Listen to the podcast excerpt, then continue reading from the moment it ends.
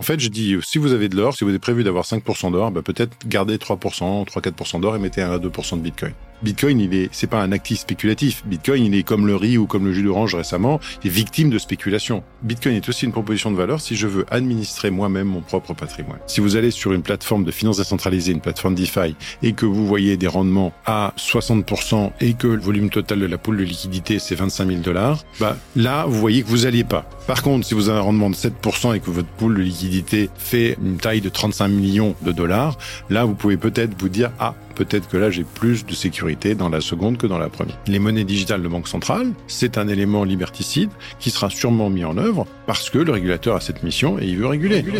Le meilleur moment pour investir, c'était hier. Le second meilleur, c'est aujourd'hui. Je suis Charles Elias Farah, conseiller en investissement financier et fondateur du Grand Bain, le média de celles et ceux qui veulent prendre une longueur d'avance dans la gestion de leur argent et le développement de leur patrimoine. Chaque semaine, on décrypte l'univers des finances personnelles et de l'investissement aux côtés des meilleurs experts. On parle des sujets qui fâchent, sans tabou ni langue de bois, pour te transmettre les meilleurs enseignements. À la fin de chaque épisode, tu repars avec un plan d'action à mettre en place le jour même à la lumière de l'actualité avec un seul but, te constituer le patrimoine de tes rêves et atteindre la liberté financière. Alors prépare de quoi noter, enfile ton maillot et surtout, attention à la vague.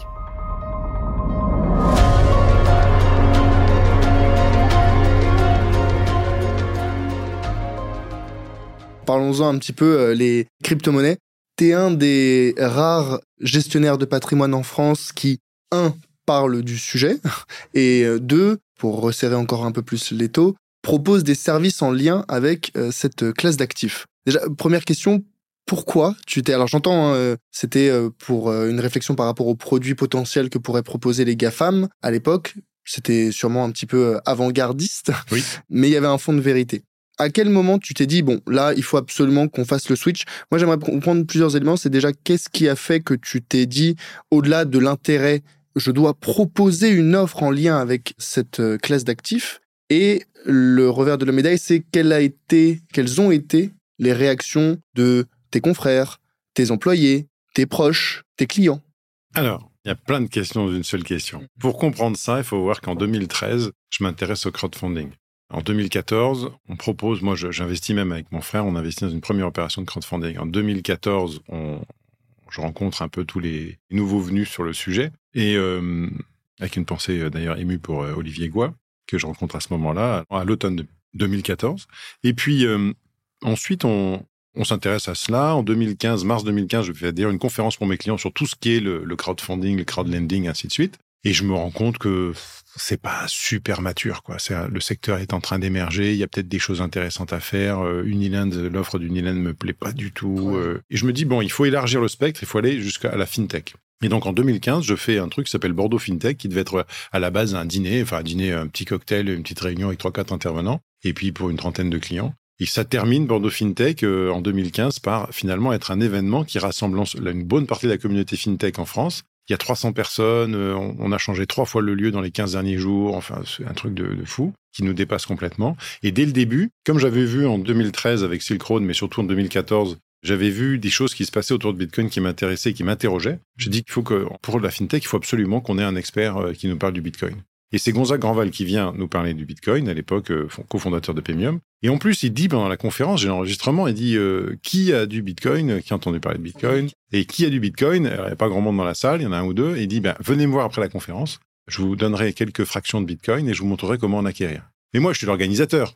Donc moi, je pense à la scène d'après, tout ça. Et donc, je loupe ce rendez-vous-là, ce premier rendez-vous avec Bitcoin. Qui t'a coûté très très cher. Oui, mais enfin, moi, j'ai pas de regrets. Ensuite, euh, il revient euh, en 2016, et puis en 2016, je fais aussi intervenir à Bordeaux FinTech euh, Adli Takal Bataille, que certains euh, connaissent, qui vient encore nous ramener des dimensions un petit peu différentes de Bitcoin. Là encore, moi je suis dans l'organisation, donc je prête pas encore assez intérêt. Deuxième rendez-vous raté avec Bitcoin. Ceci étant, je suis. Et il y a une journaliste qui me demande parfois de ce que j'en pense, comment mettre dans une allocation. Bon, alors que je ne sais pas comment on en achète, ben, je trouve quand même dans ce que j'en vois et dans ce que j'en comprends l'intérêt de le mettre en complément d'une allocation à la place de l'or. C'est-à-dire, en fait, je dis, si vous avez de l'or, si vous avez prévu d'avoir 5% d'or, ben, peut-être gardez 3%, 3-4% d'or et mettez 1 à 2% de Bitcoin. L'or numérique. Oui, l'or numérique, parce que je vois ce, continent qui arrive et qui est en train de, vraiment déferler sur la gestion de patrimoine. Donc euh, on, suit.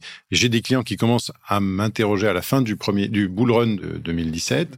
Et là, je dis non, non, c'est pas le moment d'y aller parce que surtout qu'on voit qu'il y, y, a possibilité de commencer à avoir des options de trading sur le Bitcoin, de tout ça. Enfin, ça sentait pas bon et ça sentait surtout le moment, euh, le, le, le FOMO, quoi. C'est-à-dire les gens avaient peur de louper un truc et j'en ai un ou deux qui le font contre mon avis. Ça, c'est avant le bull run enfin, C'est juste, euh, le, fin 2017, ouais, euh, c'est la fin du bull run, quoi. Ok, ouais, donc on était déjà à peut-être 17 000 dollars. Voilà, il y en a qui commencent à m'interroger à partir de 10-12 000 dollars. Là, j'ai dit non, c'est trop tard. Voilà, parce que moi, j'aurais vraiment, voilà, à 500 dollars, bah, je trouvais que c'était intéressant. et je trouvais qu'à un moment donné, c'était les conserver ou les vendre, c'était pas le sujet. J'étais pas encore assez informé pour savoir si qu'il fallait, qu'il fallait vendre. Mais en tout cas, euh, je trouvais que c'était un peu tard pour y aller. Surtout, je voyais qu'il y aurait une correction qui y arriverait euh, de toute façon. Ça sentait trop d'autres actifs avec des corrections qui viennent derrière. Bon. Par contre, cette même journaliste m'interview en 2010. Enfin, je crois qu'on est repassé à 3000 dollars, un truc comme ça. Ou, enfin, on, on s'est pris une bonne branlée. Ouais, De, de, 17 000, on est tombé à 3 4, 4000, je crois. Et donc, euh, on devait être encore à 5000. Et la même journaliste m'interview Journal du Net Patrimoine, en me disant Oui, mais alors, euh, Louis, comment gagner de l'argent sur la baisse de Bitcoin? Je dis Je crois que vous n'avez pas compris là. Je crois que vous n'avez pas compris. C'est pas du tout en ce moment qu'il faut vendre. Il faut pas jouer sur la baisse de cet actif. Cet actif, là, je commence à découvrir qu'il a d'autres qualités à ce moment-là que j'ai compris les 21 millions, c'est à ce moment-là que j'ai compris pas mal de choses. Je dis non, non, mais maintenant, c'est plutôt là où il faut commencer à aller investir de manière régulière. C'est surtout pas maintenant qu'il faut aller commencer à jouer ça comme un produit financier lambda. Lambda dans le sens euh, court-termiste, spéculation. Oui, voilà, spéculation. Faut pas oublier, Bitcoin, il est, c'est pas un actif spéculatif. Bitcoin, il est comme le riz ou comme le jus d'orange récemment, il est victime de spéculation. Voilà. Point. Et donc, euh, à ce moment-là, je commence à changer véritablement mon regard sur Bitcoin et je commence à apprendre. Du coup, en 2019, j'achète mes premières fractions de Bitcoin. Alors bon, je l'achète sans vraiment savoir puisque je l'achète avec euh, mon compte Revolut. Mais au moins, déjà, j'ai mis un pied dedans. C'est le plus difficile à faire. Voilà. Et puis, euh, je me dis, bon, bah, ça serait bien qu'on en propose à, des clients. Et j'ai deux, trois clients qui sont assez réceptifs et qui voudraient aussi en acheter. Mais juste à, ce moment-là, ton état d'esprit vis-à-vis de Bitcoin ou de, des cryptos de manière générale, il était plus, ou ton intérêt pour cette classe était plus sur l'aspect euh, financier et rendement ou sur l'aspect technologique, blockchain, sous-jacent? Alors, il est, on va dire, à 70% sur la partie techno et 30% sur la partie financière. Je dis ça parce qu'en 2016, on aurait dû avoir normalement le patron marketing de la fondation Ethereum qui aurait dû être présent à Bordeaux FinTech. On était, euh, bon, on s'est plus entendu sur des prix de billets d'avion pour le faire venir du Brésil. J'avais pas les budgets. Mais en tout cas, déjà, on avait déjà vu la de DAO, on avait déjà écrit un article dans notre blog. Il y a un vieil article sur The DAO. On, on est émerveillé par euh, cette nouveauté. Et puis, bon, euh, dix jours plus tard, on a écrit sur le hack. Euh, bon, ben voilà. Et euh, ça, c'était fait. Mais en tout cas, je comprends la question de la blockchain, la question des smart contracts, la question des contrats qui ne sont pas smart, intelligents, mais qui sont plutôt automatisés. Je comprends qu'il y a une nouvelle ère financière qui est en train d'arriver parce qu'on va pouvoir automatiser la finance. Je sais pas encore comment, mais je, voilà, je pressens ça. Pour ça que, en même temps que j'ai acheté ma première fraction de Bitcoin, j'ai aussi acheté ma première fraction d'Ethereum. Enfin voilà, j'ai acheté les deux. Voilà.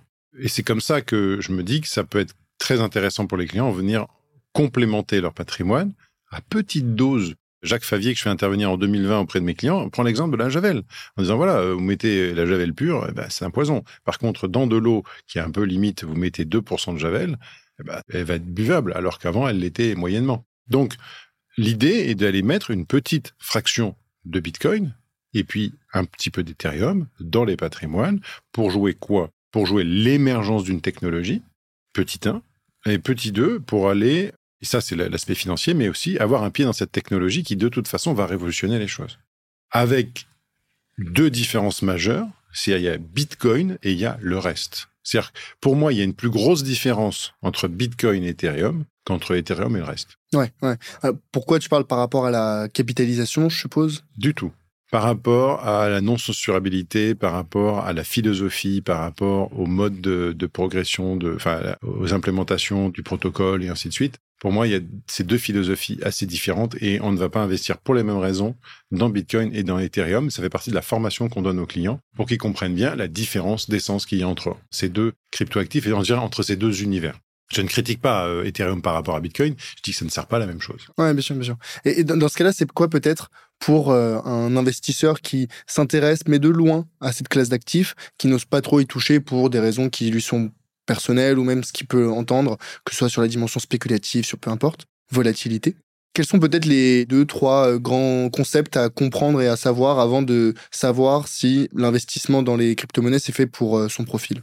Alors, la problématique, c'est que on est sur quelque chose qui soit est user-friendly, c'est-à-dire très accessible en termes d'interface. Et pour moi, ça fait une impasse majeure sur la sécurité et donc la première des propriétés de Bitcoin.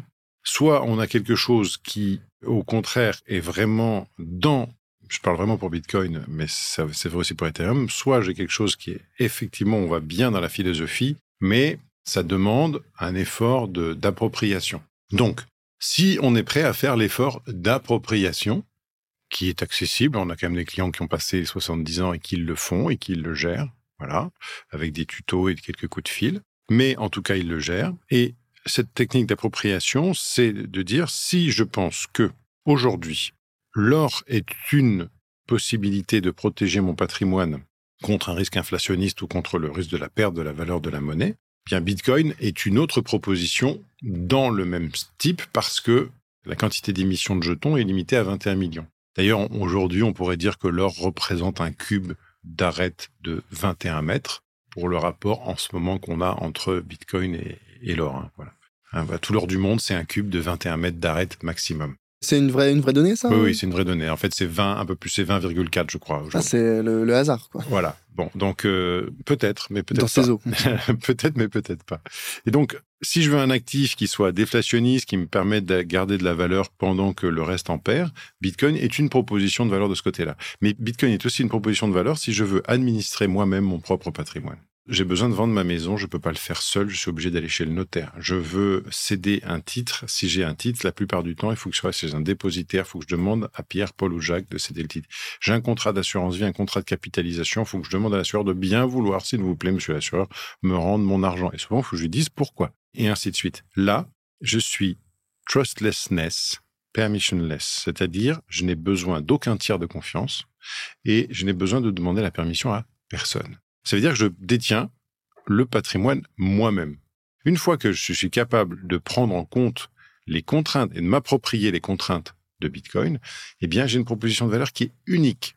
Et pour Ethereum, c'est un petit peu différent. Je suis un petit peu moins non censurable sur Ethereum, notamment quand on voit que la plupart des validateurs sont aujourd'hui euh, situés aux États-Unis. Mais en tout cas, sur cette proposition de valeur d'Ethereum, pareil, je peux détenir moi-même mes Ethers, moi-même, mais, l'ensemble des crypto-monnaies. Ce qui fait que nous, on a décidé de se placer sur un conseil parce qu'on peut éviter de vivre de commission, petit 1. Et petit 2, on s'est positionné sur un conseil qui est assez tranché. Vous détiendrez vous-même vos crypto-actifs. Voilà. Il y a d'autres propositions de valeur qui sont ce qu'elles sont. Ce n'est pas celle qu'on en a choisie. Il y en a qui sont très bien dans d'autres domaines, mais nous, on a choisi cette niche peut-être. En tout cas, c'est celle qu'on a choisie. Ouais, donc si j'ai bien compris, pour toi, les deux grands intérêts, les deux grands concepts, c'est un, la protection contre l'inflation. Parce que le problème des monnaies, c'est qu'on peut en imprimer autant qu'on veut, même si les banques centrales sont censées réglementer ça. On le voit aujourd'hui avec l'inflation aux États-Unis ou en Europe. Donc euh, la monnaie perd de sa valeur. Là où le Bitcoin est limité en termes de quantité à 21 millions d'unités, donc on ne peut pas en produire plus. Donc par construction, ce produit ne peut que prendre en valeur à minima s'il y a une augmentation de la demande, mais en tout cas, on ne peut pas imprimer plus de Bitcoin. Donc, outil de protection contre l'inflation et aussi outil de protection contre la centralisation, finalement, comme tu l'appelles, permissionless. Donc, j'ai besoin de demander la permission à personne pour retirer mon argent, l'investir quelque part, le transférer d'une entité à une autre. Désintermédiation. La désintermédiation, merci bien. Et parce que pour toi, il y a un vrai euh, sujet, un vrai danger potentiel. Aujourd'hui, on, entend avec les, par rapport aux institutions qui centralisent euh, nos capitaux, nos liquidités. En France, on, on le dit, hein, par exemple, les contrats d'assurance vie, c'est assuré à hauteur de 70 000 euros. Mais loi Sapin 2 et un ensemble de facteurs qui font que c'est censé être garanti. Moi, de ce que j'avais entendu, si dans la perspective d'un bank run, donc où tout le monde veut retirer son argent en même temps, on aurait quelques dizaines de milliers d'épargnants qui auraient... Je calculé, je le calcule tous les ans quand ça sort. L'année dernière, je l'avais calculé. Euh, ça m'a valu euh, un poste que j'ai dû quand même donner mes calculs pour montrer que j'avais raison. Aujourd'hui, le fonds garanti euh, des dépôts bancaires, hein, c'est 60 000 personnes que l'on peut rembourser.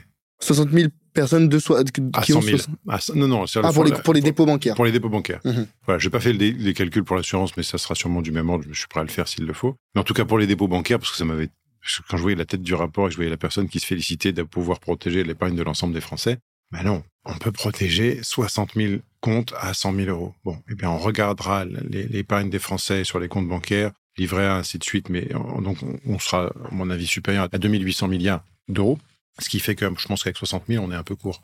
Mais ce n'est qu'un élément. Donc, est-ce que j'ai une défiance vis-à-vis de l'administration centrale? Aujourd'hui, c'est pas le sujet que j'ai envie de développer. C'est-à-dire que j'ai pas envie d'être dans cette défiance permanente parce que l'avantage des cheveux blancs ou des moustaches blanches, c'est fait que j'ai quand même vu quelques petites choses arriver. C'est-à-dire que j'ai des annonceurs de catastrophes, j'en ai vu beaucoup.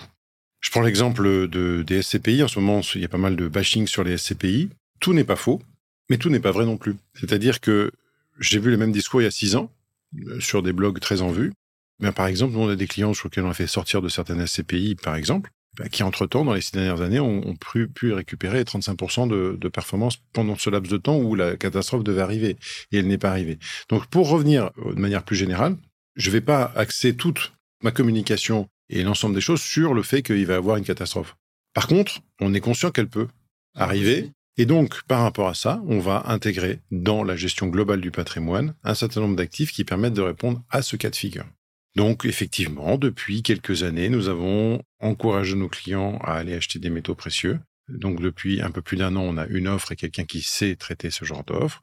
Depuis euh, trois ans maintenant, on propose des cryptoactifs et on propose depuis maintenant deux ans un forfait d'accompagnement. Mais pas que cela, c'est-à-dire que aujourd'hui, la désintermédiation pour moi est un courant extrêmement fort. Je pense de toute façon que la désintermédiation est en route d'une manière ou d'une autre, qu'elle se passe avec le Web 3 ou pas avec le Web 3, cette désintermédiation, parce que on en revient au niveau des commissions, il y a des excès, il y a des excès qui sont produits non pas par euh, les conseillers de patrimoine, mais par le secteur financier.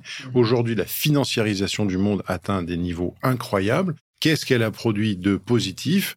Moi, ce que je vois, je rejoindrai Jacques Delarosière, qui est quelqu'un de un sage que je vous recommande d'écouter. La croissance de ces 40 dernières années s'est fait avec de la dette, dans l'intérêt de l'augmentation du secteur financier. Mais est-ce que vraiment c'est fait dans l'intérêt des populations? Aujourd'hui, j'ai comme un doute. Et quand on voit qu'au niveau mondial, on a 400 000 milliards de dollars de dettes cumulées, je me dis comment on va résoudre ce problème-là? Donc, pour revenir à notre sujet, la désintermédiation financière, quelque chose qui fait peur aux banques, et pourtant ça peut être bon pour les populations, il me semble. Et euh, d'autre part, euh, bon, le pire n'est jamais sûr, mais enfin, si on a une petite partie des choses qui est prévue pour que si ça se passe mal, ben ça au moins ça résiste, ben pourquoi pas?